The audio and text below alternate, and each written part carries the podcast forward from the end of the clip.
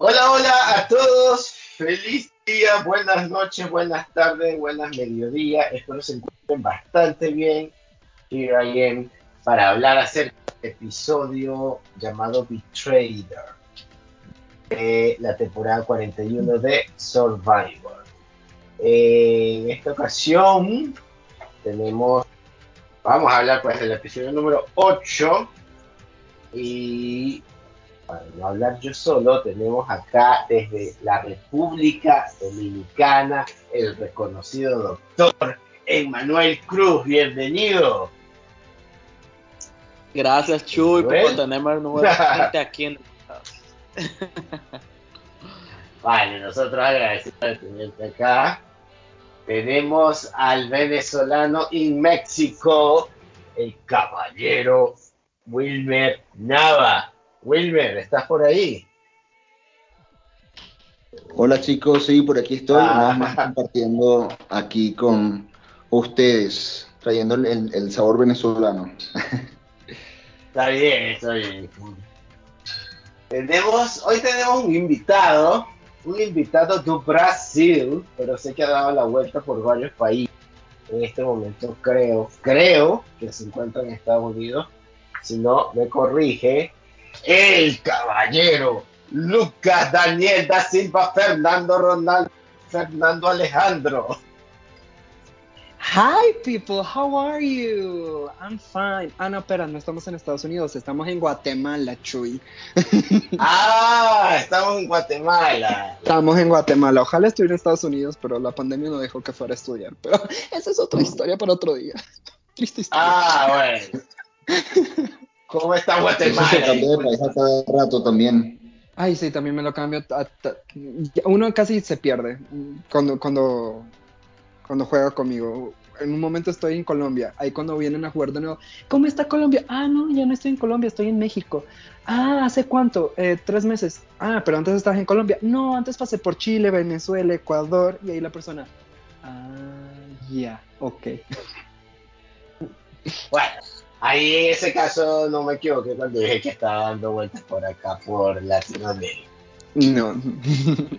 bueno, tenemos, bueno, sobre este episodio, la vez anterior fue expulsada Sidney, en, fue su primer consejo tribal, y ahora queda como que de manera oficializada la merge con 11 participantes al principio de este episodio empieza más o menos, este, bueno, obviamente terminando el Consejo Tribal, eh, Ivy, quien fue un nombre bastante sonado en el Consejo Tribal anterior, logra zafarse, pero aún así ella como que sabe que está en peligro, está como que en la mira con el gatillo al lado.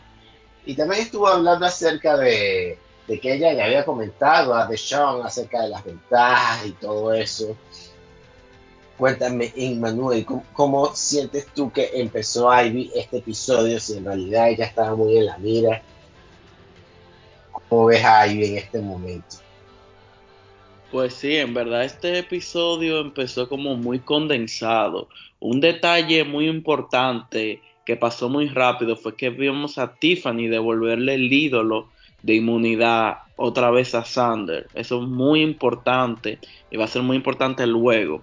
Eh, también vemos entonces aquí vemos la interacción entre Ivy y Sander, donde él le dice, oye, o sea, como que ahora no sé si puedo confiar en ti, porque yo no estaba enterado de que tú le habías dicho a Dechon que yo tenía el ídolo, o sea, eso no, no estuvo bien y ella trata ahí como que de reparar todo, luego ya tiene una conversación con Liana en la cual ambas ya saben que lamentablemente no van a poder trabajar juntas, o sea, no van a tener la misma confianza porque ya se rompió, Liana intentó traicionar a Ivy y a los Yasa en el consejo tribal anterior, entonces encontramos una Ivy que se sienta en el fondo de la tribu totalmente excluida y sin ningún tipo de aliados.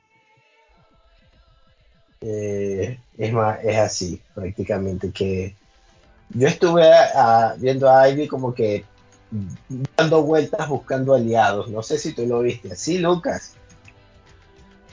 Pues sí, o sea, es que, seamos sinceros, eh, estuvo a punto de ser eliminada, o sea, fue por diferencia muy poca y por suerte que no hubo un empate o que ella no fue la eliminada. Entonces me imagino cómo es llegar al campamento después de que se supone que todo estaba bien y resulta que tu nombre estaba lanzado muchas veces, casi te vas y aparte de eso te exponen al frente de todos tus supuestos aliados de que les mentiste, de que se están enterando de cosas que tú dijiste pero ellos no sabían. Entonces creo que ella se quedó en una situación así de que, what the heck, ¿qué hago con mi vida? ¿Qué hago ahora? Y yo creo que por eso que quedó así como que corriendo, intentando como que arreglar las situaciones, pero sabemos perfectamente que no, no funcionó mucho, porque como dijo Emma, vimos que habló con, con Xavier, habló con la otra, habló con Tiffany, intentaron así como que arreglarse, pero automáticamente ya vemos los confesionarios de cada uno de los miembros de Yase diciendo, Yase era la tribu feliz, era la familia feliz, pero ya no más. Nos cansamos, esta familia se separa, estamos pidiendo divorcio cada uno para su lado y a sobrevivir. Eh, esto, que, esto que dice Luca básicamente es lo que se conoce como reparación de daños. O sea, es ver luego del primer consejo oficial de Casimir, vamos a decirlo así, y eh, ver dónde estaban posicionados y darte cuenta de que estás en una minoría de tres. Entonces cada quien estaba velando por sí mismo, porque eh, si bien son tus aliados, al final del día tú quieres ganar. Entonces ya como que no era solamente Ivy, sino también eh, Sander y, Tiffany, cada quien estaba velando por sí mismo y tratar de hacer lazos con quien pudiera para tratar de posicionarse bien en el juego y no salir expulsado. Exactamente. Y además que es un buen tema que haya como que sucedido eso un poco más, entre comillas, temprano en Merch, que ellos se dieron cuenta de la situación de lo que está sucediendo y que realmente no pueden confiar entre, en, ellos, entre ellos, a más adelante descubrir que la alianza que tanta confianza le depositaste realmente no está contigo. Entonces yo creo que va a ser interesante este cómo va a funcionar la dinámica de Yase en, durante todo el episodio y en los futuros episodios.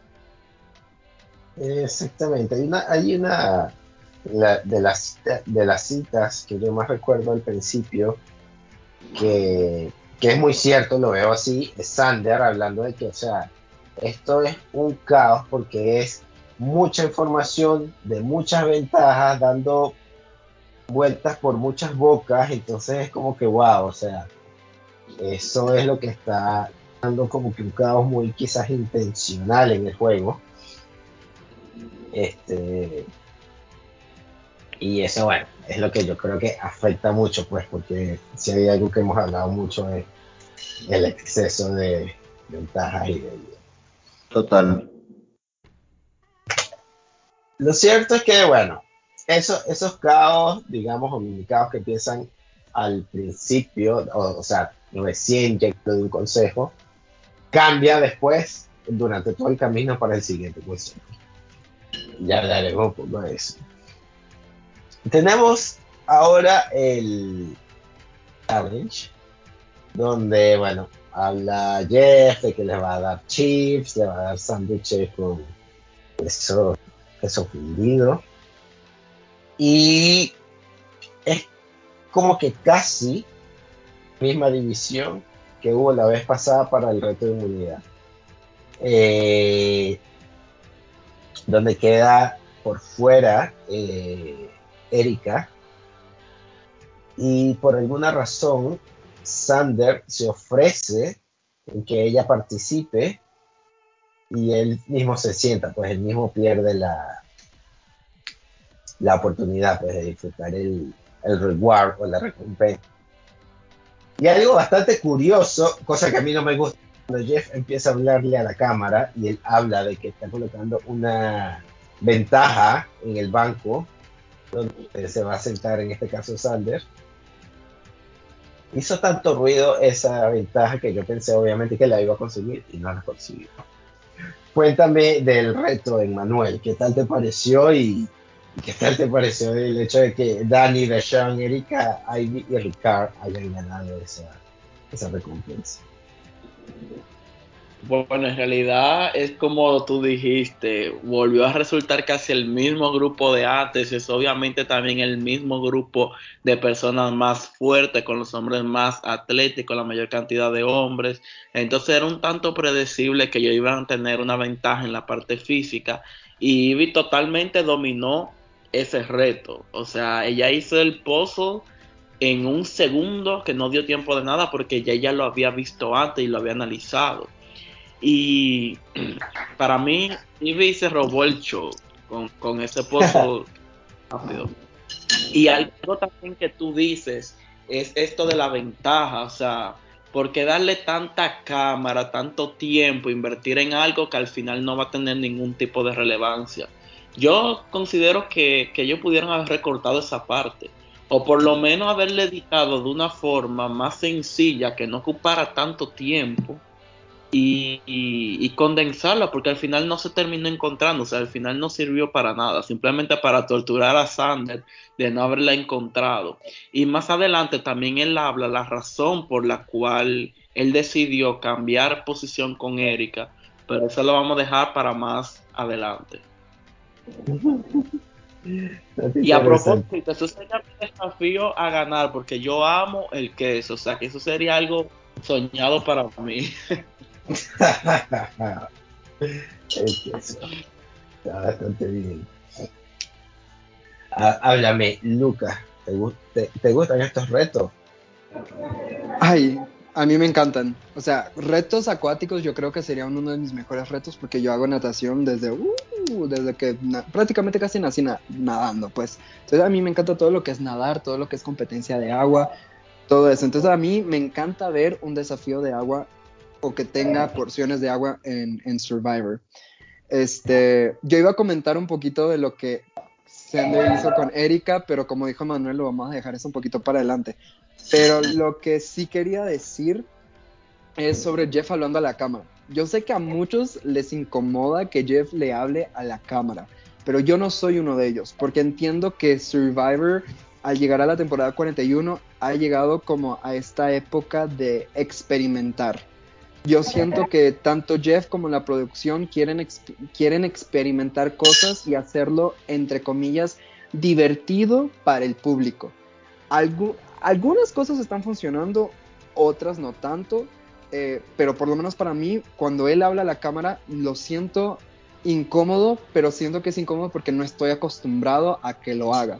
Pero me siento como que dentro del juego junto con ellos. Y además esa era como la primicia de esta temporada, The Game Within a Game, por eso los, los puzzles que están poniendo para el público y, toda aquella cosa para que uno se sienta un poquito más dentro del juego.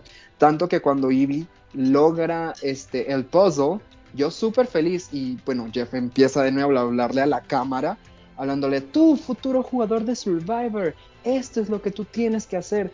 Me sentí como que identificado porque, o sea, quieras o no quieras, uno que es súper fan, hasta a veces jugando en los virtuales uno intenta repetir o recrear esas experiencias al 100%. Y yo soy de aquellas personas que en internet he buscado los puzzles igualitos a Survivor, como esos de, esa prueba, los slide puzzles y toda la vaina. Entonces, uno quiera o no quiera, eh, se pone a practicar en casa por si algún día tal vez cumpla su sueño de ir a Survivor Real. Y entonces me gusta eso de integrarnos a nosotros como el público dentro del juego sin necesariamente eh, manipular el juego, pues. Y bueno, Shander buscando la, ventaja que no le encontró y yo así de, chamo, o sea, hello, es obvio a dónde está, ¿por qué no, no, logras encontrarla, vale? O sea, no entendí. No, yo, yo, creo que...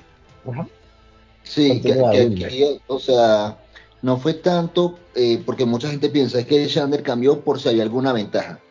Sí, obviamente él no iba a desaprovechar como esa oportunidad.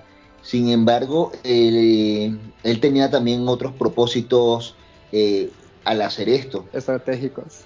Sí, estratégicos, por decirlo así. Uno de, los principales em, era tener vínculo con aquellos que perdieran, independientemente de, cuál fuera el equipo, porque ya se iba a quedar sin recompensa.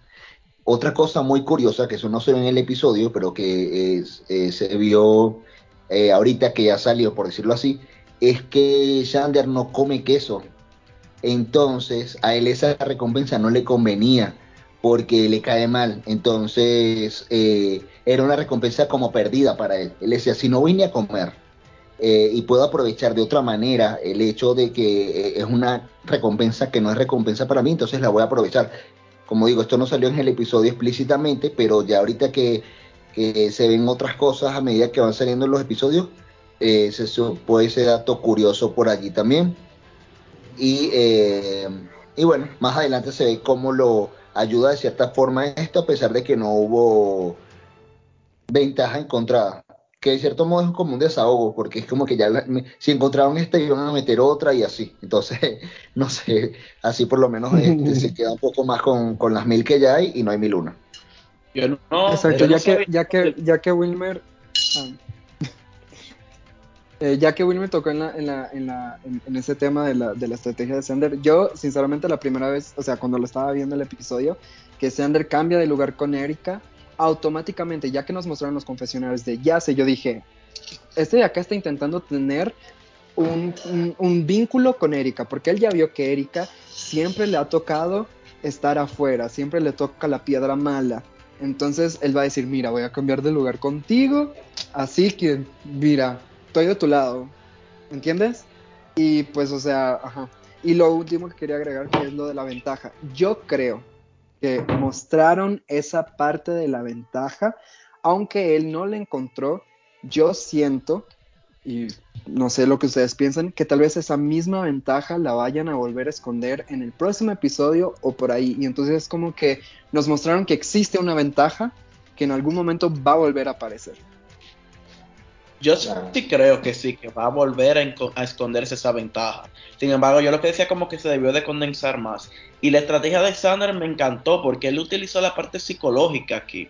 Aparte de que no sabía eso de que no comía queso, pero él dijo, yo quiero estar con los perdedores porque cuando tú, es, tú pierdes, tú te sientes más vulnerable, tú te sientes más afligido, y ahí es cuando yo puedo conectar más con las personas. Cuando ellos se sienten tristes, es más fácil tú levantarle el ánimo a las personas, eh, acercarte a ellas, que cuando alguien está feliz, ha comido, cuando alguien está satisfecho y está feliz, no necesita más nada. Pero cuando alguien está miserable, con hambre, triste, tener una mano amiga, un soporte, alguien que esté ahí, eso es psicología y a mí me encantó su pensamiento detrás de ese movimiento. Eso fue muy interesante y nos muestra que Sander no es simplemente un jovencito, él tiene una mente estratégica. Exacto, e-, esa es la mejor parte, que, que mucha gente piensa él es el chico de 20 años que no sabe ni dónde está parado, no sabe nada de su vida y aquí le está mostrando esta otra faceta de que sí, yo sé jugar, yo sé lo que estoy haciendo y de verdad que fue muy, muy inteligente eso de su parte. Fue un, un, buen movimiento porque yo sí siento que lo, lo ayudó, lo benefició. Exacto, lo subestiman por ser joven, pero no se dan cuenta que los jóvenes son los que más piensan, principalmente porque son los que han crecido viendo Survivor. Entonces, en cierta manera, entre comillas, ellos se saben todos los trucos, todos los truques, todas las cosas que se hacen en Survivor. Entonces, es como que me subestiman, pero yo sé cómo se juega este juego. Es bastante, es bastante interesante todo esto porque, o sea, cada uno tiene su, su verdadera razón de esos movimientos que hacen. Que quizás para ellos no todos lo, no, no todos lo ven. Este, pero bueno, ya tenemos bastante interesante la parte de, de que al final, pues, como dijo Manuel, ganó la tribu quien parecía tiene quizás más fuerza, ya que la, digamos que las débiles quedaron en la tribu que él no ganó.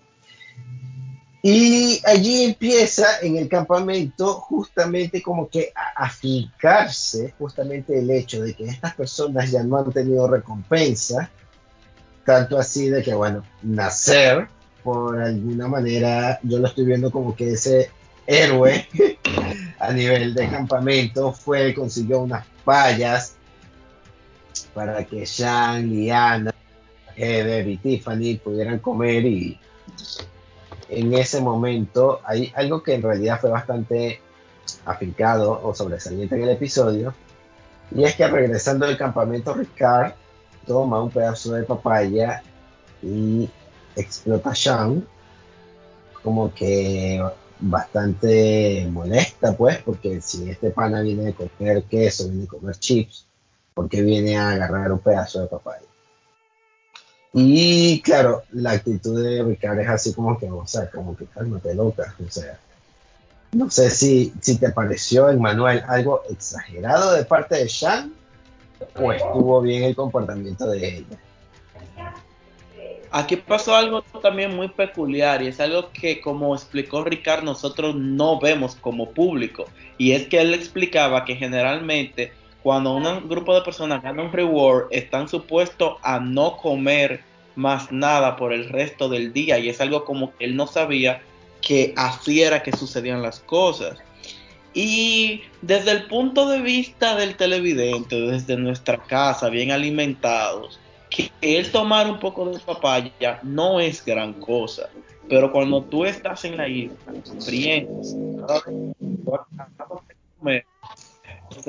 hay que ponerse en el lugar de Charm. Ella es muy emocional y lo demostró a través del episodio y a veces no tiene control de sus impulsos.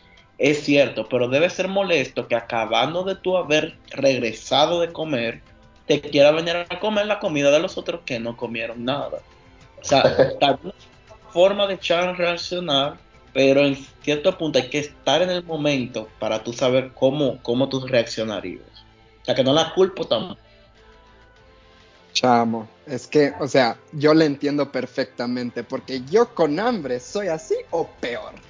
Entonces, cuando yo, yo así vi lo que ella hizo, yo me empecé a matar de risa. Porque yo soy así.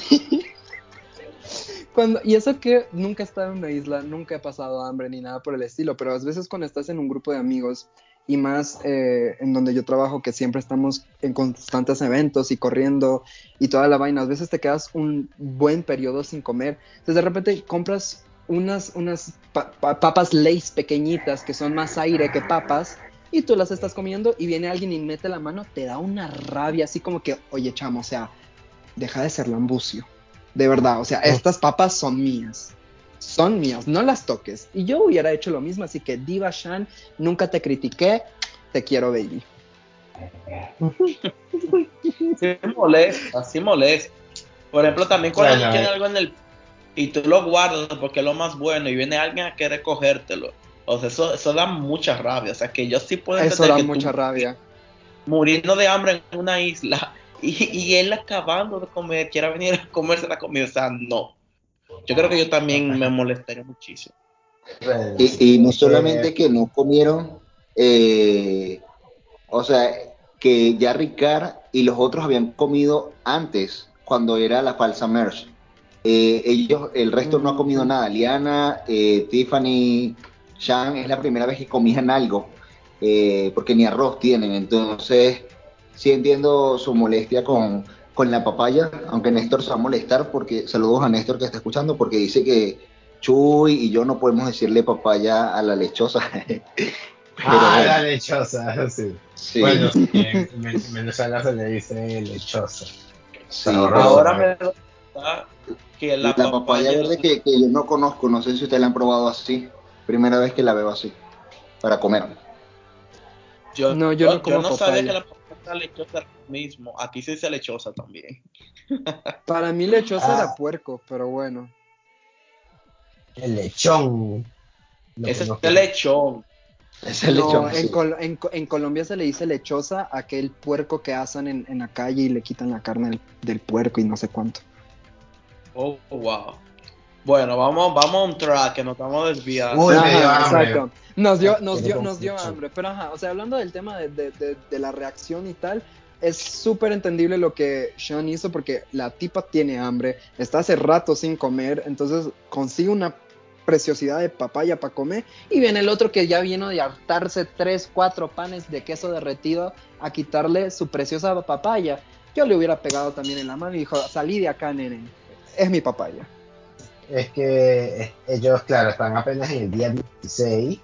Ya ellos como que los están poniendo a sufrir un poco más porque son menos días en este caso. Esta temporada un poco especial o particular.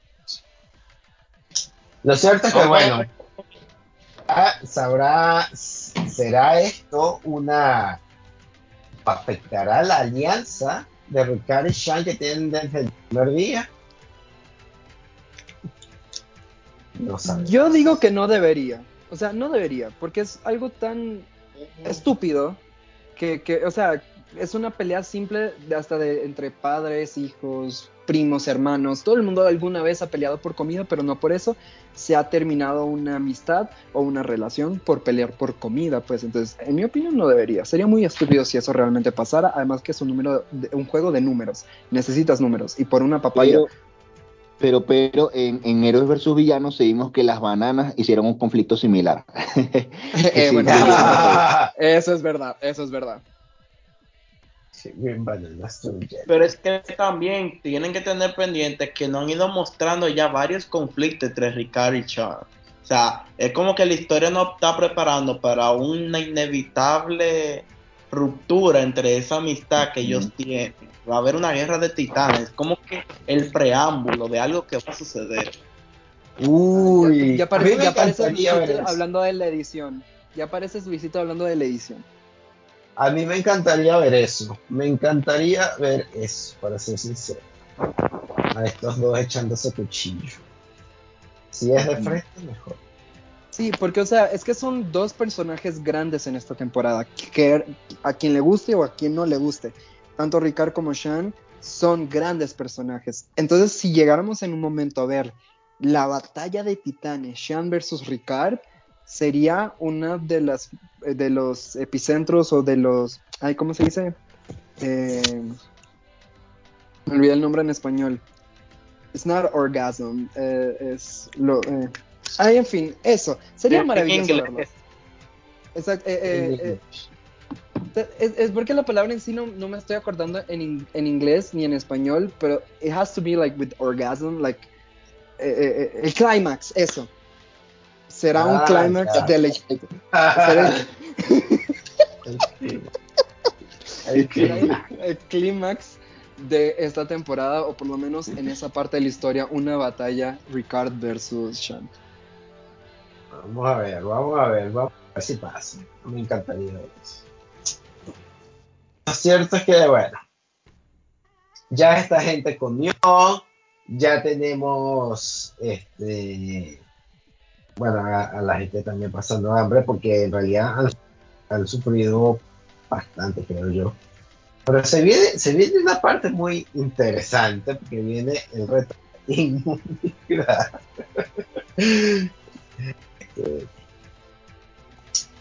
y empieza una negociación de Jeff Probst, donde saca un, como un pote pequeño con arroz que lo ofrece a aquellas personas que quieran dejar la inmunidad. Al principio empieza obviamente Jeff, después saca un saco más grande y dice que les puede dar un saco por, por tres días. Si consigue que siete personas más, si con un total de siete de los once que quedan, den la inmunidad y empieza todo ese poco de negociación. Wilmer, no sé si tú tienes clara esta negociación o, o Emanuel sobre cómo fue lo que ocurrió y, qué piensas que...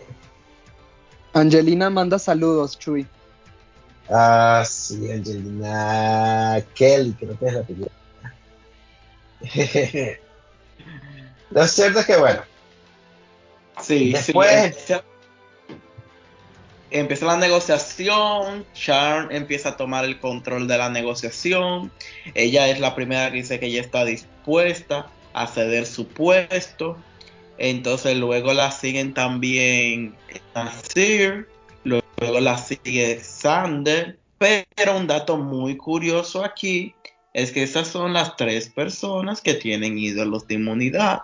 De que cualquier cosa que vaya a salir mal, ellos tienen algo con lo que protegerse.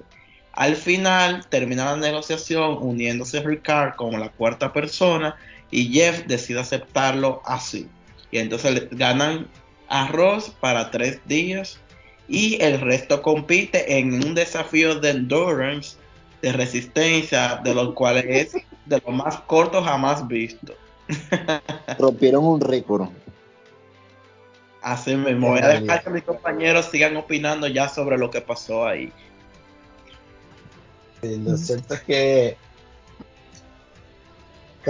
eh, este, no me acuerdo el nombre, sé que eh, el orden, sé que eh, cae Erika, cae Tiffany también muy a Al final simplemente quedan Heather, quien la, enfocamos, la enfocaron muchísimo, que muy poco, poca cámara ha recibido.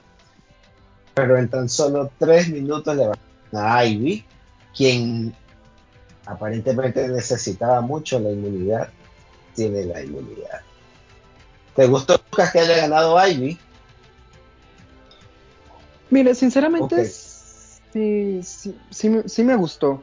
A ver, era a mí, ¿verdad? Dijiste Lucas, ¿verdad? O yo me metí. Sí, Ah, ok.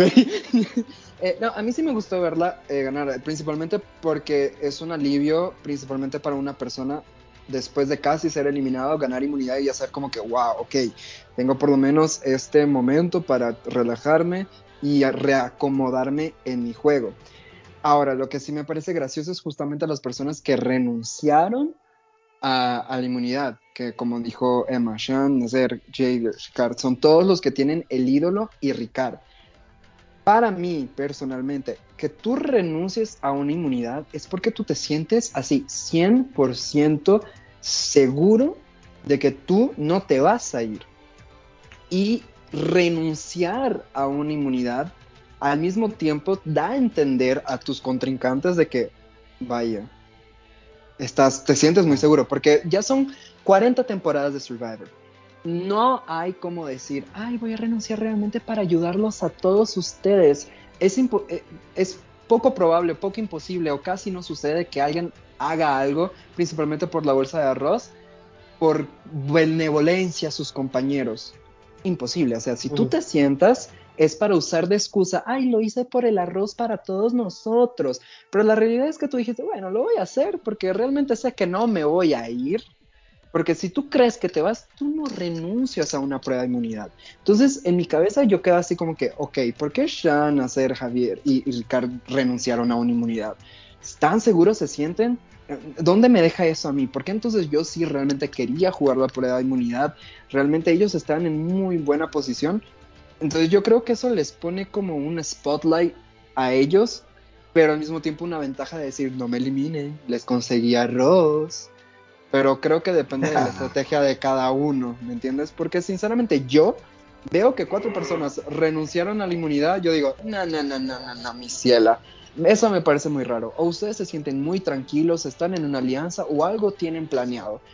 Pero no me parece. Y empezaría como a investigar o, a hablar. Pero eso soy yo, ¿no? ¿Qué harías tú, este, Wilmer o, o Emma? Yo, yo lo que creo es que básicamente y curiosamente también siento que justamente estas cuatro personas, sobre todo los hombres, eh, lo hubiesen hecho muy bien en la prueba. Más que todo nacer, siento. Ricard ya demostró que también es bueno como eh, con tipos de pruebas similares a estas. Entonces, eh, y Shander también tiene como ese tipo de, de, perfil o cualidades. Entonces siento que a lo mejor el reto hubiese durado más si hubiesen estado todos y estas cuatro personas hubiesen jugado Muchas veces, como decía Jeff, si la persona siente que no va a ganar el reto, no participa. Tengo mal equilibrio, o sea, ¿para qué va a perder mi tiempo? Y debe ser frustrante haber dicho, no, yo voy a participar y a los dos segundos caerte. Debe ser eh, muy frustrante eso, pero como recordamos hace ratito, hubo un récord, fue el reto de, de Endurance más corto de la historia de Survivor, cuatro minutos duró eh, ah, sin precedentes. Y sorprendiendo. Sorprendió Wow, yo dije como, Sí, ¿será sorprendió. que? Sí, sí. Ay, Dios, se fue. Pero, pero ganó Sí. quien tenía que ganar, porque si Ivy no ganaba, se iba a ir. Eso es casi No, fijo. O sea, ella tenía el target muy grande y, y, y esto le abre puertas a que a lo mejor haya otras posibilidades eh, más adelante. Ya sabemos que siempre que se va yendo gente, la gente se abre a otras realidades eh, de alianzas. Y además claro. que lo que me pareció muy interesante, y aquí hablando un poquito de, de- de la así este edición, Heather nunca aparece. Heather nunca la muestran. ¿Quién es Heather? No sabemos quién es Heather.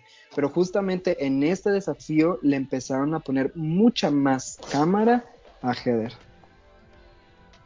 Sí, eh, porque ahí viene la parte interesante. Tenemos a. Tenemos a, a Ivy, Ivy ganando la inmunidad. Y empieza, obviamente, el caos de quién se va y quién no se va. Obviamente hablaron de dividir votos entre Sander y Fanny por parte de la Alianza de los Pop. Tenemos a Deshaun, obstinado de Chan, diciendo no puede ser que ella ni siquiera me escuche, solamente diga lo que hay que hacer. Y obviamente también vemos a Sander y a Fanny moviéndose para... No recuerdo los nombres que ellos hayan dicho. No sé si ustedes recuerdan que, cuál era la propuesta de ellos. Pero... Eh, sí, lo que pasa Sí. es que lo que pasa es que el plan de Sean, eh, de Sean era de- definitivamente dividir los votos entre Sander y Tiffany. Pe- Pero cuando ella fue a hablar con Danny de Sean, ellos querían aprovechar el momento para dividirlo con Nasir y sacar a Nasir. Cosa que Sean no quería porque ella decía, él es leal y él ayuda en el campamento, ¿para qué lo vamos a sacar? Entonces él, Dichon se frustró mucho porque él dijo, tú no escuchas, tú simplemente quieres que se hagan las cosas como tú quieres y ya, y así no son las cosas. Pasa entonces que Charm va y habla con Nasir y le dicen a Nasir entonces que está mencionando su nombre como otro como nombre de decoy, o sea, de que si no sale Tiffany, entonces sería él. Él dice, no, por favor, mi nombre no, porque mejor no cambien a Heather. Y ella dijo, ok, vamos a cambiarlo a Heather. Y entonces eso va y le dicen a Sander, y le dicen a Sander, bueno, ahora va a ser Heather. Entonces, porque a Sander ha estado preguntando. Y al final termina como que la conversación devolviéndose para donde Heather, porque Sander dice y Tiffany, no tiene sentido que yo voten a Heather. O sea, ¿para qué van a expulsar a Heather? Al final Heather se termina enterando y Erika, y Erika le dice a Heather delante de Sean como se dijo tu nombre, y Heather se molesta. O sea, fue un caos total. Charm fue un desastre total, así mismo como de confuso suben a lo que acabo de decir, así mismo fue. Es muy interesante también de que eh, Heather, quien es una, yo me enfoco mucho en ella porque ella es de mis favoritas y casi no la pasa. Casi nunca tiene confesionarios, casi nunca habla. Y hoy hablando, en este, perdón, no hoy, en el episodio, su confesionario es simplemente para decir, y primera vez que he escuchado a alguien de la tribu decir, que ella no confía en Shine. Y que no le gusta que Shine le diga a todo el mundo qué es lo que tiene que hacer. Entonces, Ella resumió Pues, no. bastante bien lo que estaba pasando. Ella dijo, Charm le está diciendo a todo el mundo qué hacer. Y, y yo como no, yo no confío en ella. Ella dijo. Y ella dio un indicio en su último confesionario, antes de que el consejo se diera, como que ella no se iba a quedar de brazos cruzados. Ella algo iba, iba a hacer y al final terminó haciendo algo. sí. Yo temí por, Exacto. porque la sacara. No, pero es que esa es Cuéntame, la cosa. No, es que yo siento que eh, es el comienzo de la historia de Heather, justamente por todo lo que sucedió, que obviamente ya vamos a comentar, lo que pasó en el, en el Consejo Tribal y todo.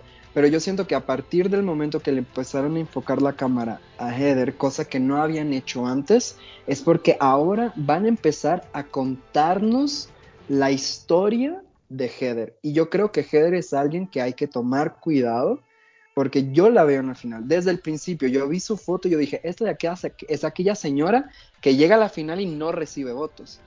Pero, puede ser Ajá, pero después de lo que sucedió en este episodio.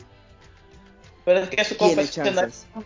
Yo siento también que su confesionario fue un resumen de lo que todos pensaban y de lo que iba a pasar. Porque entonces ella primero dice: Chan está controlando a todo, no confío en ella. Eso es lo que todo el mundo estaba diciendo. Y al final dice: Tú no quieres, justo antes del consejo, que la persona que tú utilices como decoy se entere que tú le estás utilizando como decoy. Porque entonces cualquier cosa puede pasar pum, pum, pum, pum, pum, y ahí nos vamos al consejo.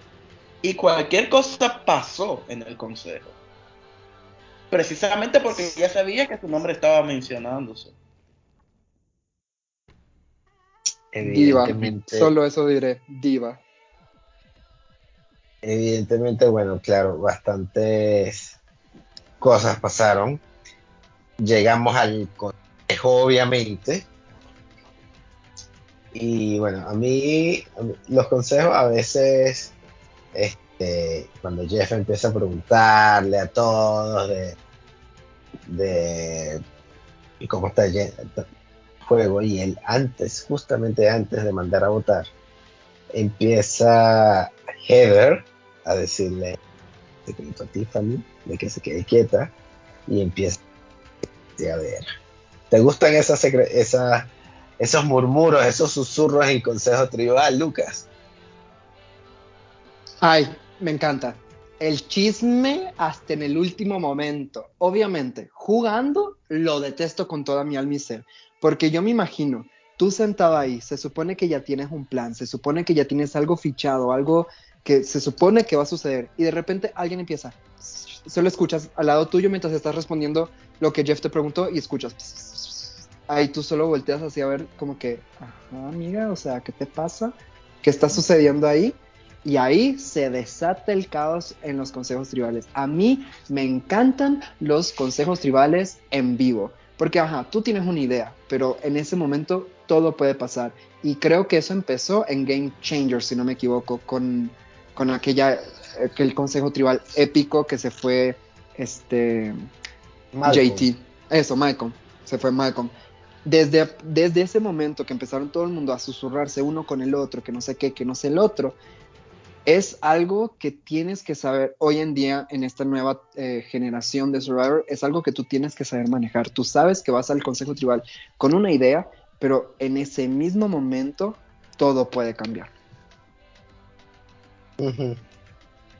Bastante, bastante interesante. Otra de las cosas que pasó allí es que vimos a Ricard insistiéndole a Sander que usara su ídolo. Sander, yo lo veo como que Ricard necesita ver a Sander con menos poder y por eso quizás quería sacar, zafarse de ese ídolo de, de Sander, pues. No sé si tú lo viste así, Wilmer.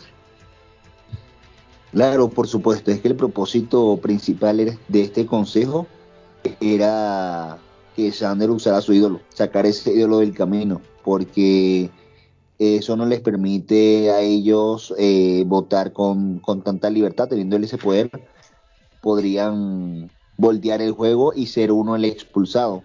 Entonces, tiene lógica que Ricard y el resto de la tribu de esa alianza mayoritaria quiera que Sander use el ídolo, y tiene lógica también que Sander sepa cómo eh, jugar de una forma que lo beneficie teniendo este ídolo, sin necesidad de usarlo.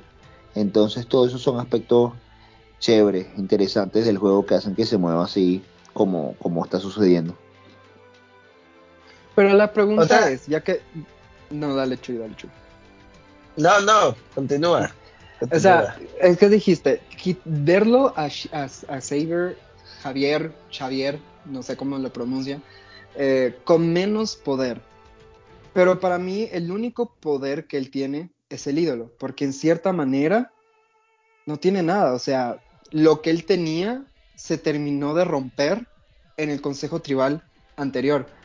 Ya no tiene algo sólido, él está intentando buscar algo. Obviamente tiene el ídolo, pero yo creo que la manera en que el Ricard intentó hacerlo, en vez de ser algo que lo ponga así como que, uy, qué inteligente intentando sacar el ídolo de la otra persona, lo dejó más en ridículo porque se notaba que no había sentido o no había el por qué Xavier usar el, ídolo en, aquel momento. Tanto que eh, muchos comentarios entre la comunidad de Survivor hizo con que eh, este, por eso de lo que Ricard hizo no fuera uno de los eh, jugadores de la semana, pues. Y, y, es una analogía, ¿sabes? De lo mismo que pasó otra vez en Héroes vs. Villanos, cuando le decían a, a Parvati que usar el ídolo, Amanda le decía, usa tu ídolo, usa tu ídolo. Y sí lo usó, pero no en ella, pero era como lo mismo también, o sea, cuando el resto de la tribu está tan insistente de que como que usa el ídolo porque si no te vas, eh, uno como que se huele que puede pasar eh, alguna otra cosa. Pero yo creo que, que, el ídolo sí te da poder, o sea, si tú no lo usas, sí te da poder porque al, resto le da miedo votarte. Y aparte, pues también tiene el voto extra. O sea, tiene posibilidades de, colarse más adelante. Ya, sí me había olvidado del, voto doble, pero eh, ajá, tienes razón. Solo que aún así yo digo, o sea, es un juego de números. Tú puedes tener el ídolo, lo usas correcto una vez, pero después ya no lo tienes. Y además, en mi opinión, ese ídolo no tiene en cierta manera tanto poder, ninguno de los ídolos tiene tanto poder, porque todo el mundo sabe quién tiene los ídolos. Entonces, e, es como que un gran dilema. En realidad, yo siento que a veces más problema que beneficio, porque todo el mundo va a querer sacarlo en un momento donde tú no, tú no lo estés usando. Entonces, más un problema cuando es de conocimiento público. Es recordando Flipper, Emanuel. Totalmente.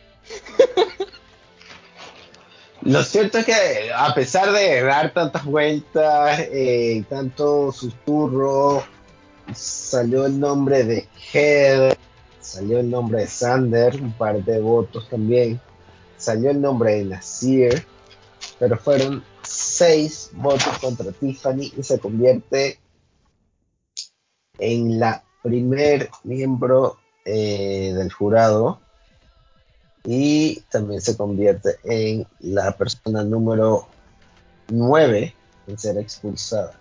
9, 1, 2, 3, 4, 5, 6, 7, 8. La, no, la, octava, La octava persona expulsada. Lo muy cómico con esto es que había muchísimos spoilers. Yo soy una de las personas que yo spoilers no me gustan verlo pero lamentablemente eran tan fuertes que me topé con ellos que daban a Tiffany como la ganadora de la temporada. Y cuando Tiffany fue expulsada ahora como primer miembro del jurado, todo el mundo quedó payaso. O sea, todo el mundo... totalmente, porque toda la gente de los podcasts, eh, todo el mundo, o sea, todo el mundo decía que era la que iba a ganar la temporada. Entonces eso fue un shock muy grande. Ajá, es que tienes que ver la historia de, Tiffany. Empezó como la burla, empezó como la, la, señora que no le va bien en los retos, la señora que es muy probable que se va a ir, que no sé qué, que no sé lo otro. Y de repente la ves creciendo, creciendo, creciendo, ser uno de los personajes más fuertes últimamente. Tanto que si le preguntas a personas en los últimos tres episodios, ¿quién crees que tiene chances de ganar? Tiffany, Tiffany, Tiffany, Tiffany, Tiffany. Y ahí viene y el balde de agua fría encima de todo el mundo. Mira, toma, Tiffany se fue. Fue un shock, en verdad. para muchas personas que la daban como ganadora. Exacto. ¿Cuánto fue la, división de votos? ¿Fue seis?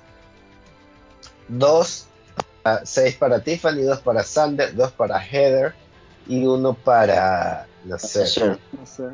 Yo pensé con todo mi corazón, no quería yo dije, conchale, se va a ir Heather, no quiero que se vaya Heather. Y fue, fue para mí una grata sorpresa, pero a la vez no fue para mí agradable que se haya ido Tiffany, pero bueno. Exacto. O sea, fue como que el, el, fue, fue lo típico, cuando una, una, ay, ¿cómo es que dicen de las brujas? Cuando una, una suprema eh, muere, nace la otra. Fue prácticamente eso. Una de las señoras murió y la nueva acaba de renacer. Vamos a ver así. ¿Tú A me- que fuera... Me dolió Ajá. que, que- que se fuera Tiffany, está entre mis favoritas y probablemente a este punto era mi, mi máxima favorita, porque es un personaje, pero al mismo tiempo estaba jugando bien. Quizás un poco paranoica para, para el estilo, sobre todo como comenzó, pero ahí se estaba posicionando y ahí lo estaba logrando. Eh, lamentablemente yo creo que el que Ivy ganara la inmunidad, Ivy ganara la inmunidad hizo que ella terminara siendo como el voto seguro, como el voto más fácil. Entonces era como lo obvio, a pesar de que la edición nuevamente nos sorprende pensando que fuera a pasar cualquier cosa, pero al final sí se fue a una de las tres personas que estaba en minoría y la única que estaba completamente desprotegida. Entonces, por ahí pensamos que Heather se iba a ir, pero vimos el, berrinche que dicen algunos de, de Sean, porque otra vez eh, Sean queriendo decidir y toda la cosa, no sabemos si ese berrinche no se hacía, se iba realmente Heather o era simplemente cuestión que la edición lo hizo ver así. Pero yo estoy eh, prácticamente seguro que el plan inicial, antes de que se armara ese caos que, que armó, caos, perdón, que armó Heather, era que se fuera Tiffany, tal cual como sucedió. Claro, eso era el plan. Pero Chan también se quiso aprovechar del plan, muy, muy inteligente ella. Porque si sacan a Heather, ¿qué pasa? Los Luz quedan con cuatro personas simplemente. De. Danny, de Chan, Nacer y Erika. Algo que le encanta y le conviene a, a Chan porque Heather no es un número para ella. Sin embargo, es un número para los demás. Y de Chan es muy inteligente. Dijo no. A Heather yo no la voy a sacar. Él dijo no. Vamos al plan original. No voy a ceder. Y obviamente él no va a ceder. Él no es estúpido. Él sabe lo que Chan está haciendo. Si ustedes analizan bien, Chan estaba muy feliz con votar a Heather. Porque a ella le conviene votar a Heather. Es un número menos que no está del lado de ella. Y un número más para sus aliados. Pero de Chan Ujú. dijo stop. Yo no soy estúpido. Yo no voy a ceder un número Exacto. mío en el caos del momento. Vamos a expulsar a Tiffany. Entonces, Es que, fue al final. Sí, Ajá. Y me que Es este sentido cast- cuando se empezó. Exacto. Este, este cast, yo creo que es uno de, de- de- de aquellos casts donde tú ves, chamo, realmente hay muchas personas inteligentes y que sí saben jugar el juego y no se están dejando manipular fácilmente por los demás. Porque hemos visto en otras Oh. temporadas que siempre hay uno, un, un líder, entre comillas, que dice, hagan esto, hagan esto, haremos esto, votemos a esto, no sé qué, y todo el mundo que hace, lo sigue y saben que esa persona puede llegar a ganar, saben que es una persona fuerte, pero no quieren hacer nada en contra de esa persona para que no lo eliminen. Pero en esta temporada, creo yo que lo que afecta es que, uno, son pocos días, eh, son menos días, entonces tienes como que hacer las cosas más rápido y todo el mundo fue con esa mentalidad de, son menos días, tengo que jugar, tengo que jugar y creo que eso todo el mundo lo está haciendo. Y hay muchas personas inteligentes. Shan es inteligente, Ricard es inteligente, los azules son inteligentes. Xavier, o sea, todos, todos tuvieron en algún momento al- en, en- en la temporada hasta ahorita un momento que tú dices, vaya, este, este, este tiene cabeza. Entonces, no hay una persona que tú digas, "Mm, mm, no sé, era Heather, pero después del último episodio uno dice, Heather tiene garras, Heather se defiende, Heather sabe lo que está haciendo. Exactamente. Lo cierto es que, bueno, yo, yo veo que de lo poco que mostraron de Heather, eh, es algo que como, no es la cantidad de cámaras, sino la cantidad, la calidad. lo cierto es que Tiffany fue expulsada. ¿Era de tus favoritas, Lucas? ¿O quién es tu favorito y quién tú quieres ver ganar? Así Tiffany sí para cerrar. era, ajá. Tiffany sí era de mis favoritas desde el primer episodio.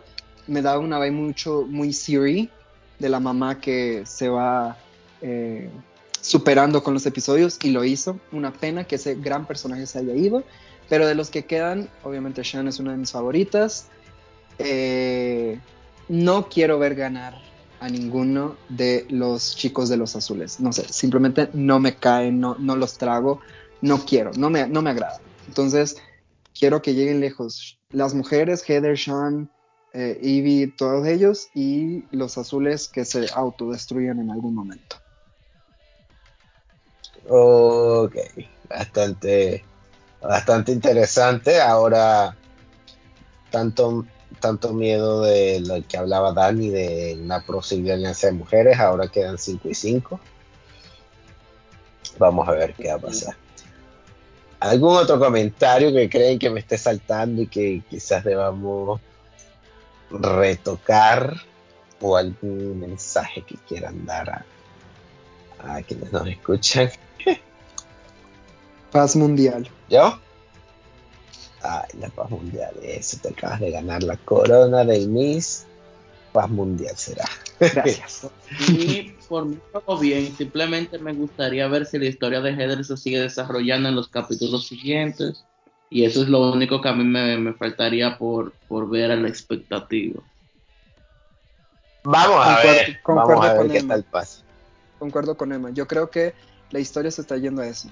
Mostrar ahora realmente quién es Heather y cómo está jugando, dejar de ser invisible y nos están construyendo la narrativa para esa gran batalla que será Sean versus Ricard y tal vez el, el no es caimiento, caimiento no existe Lucas, caimiento no, el, ay, cuando las cosas se, se desploman, caen, en fin. El de eh, de la reina. Exacto. Eh, pero del equipo azul, porque yo siento que el equipo azul está ahí como que asomándose para poder llegar todos juntitos y ayudarse entre ellos, pero en algún momento eso se va a, destruir, siento yo. Vamos a ver, ya veremos, ya veremos si eso se da. Tenemos para el próximo episodio, nos mostraron una, una especie de pelea allí entre Nasser y Heather y también nos mostraron para el próximo episodio mucha gente como que ya sin aguantar a, a Shang. Pero eso es lo que nos dice el episodio, ya veremos si se cumplirá o no. bueno, muchas gracias, muchas gracias Wilmer por estar acá con nosotros. ¿Estás allí Wilmer? Claro que sí, siempre un placer poder apoyar aquí en el podcast y gracias a todas las personas que nos escuchan de Facebook, de WhatsApp y de otras redes. Perfecto, muchas gracias a Emmanuel, el doctor dominicano.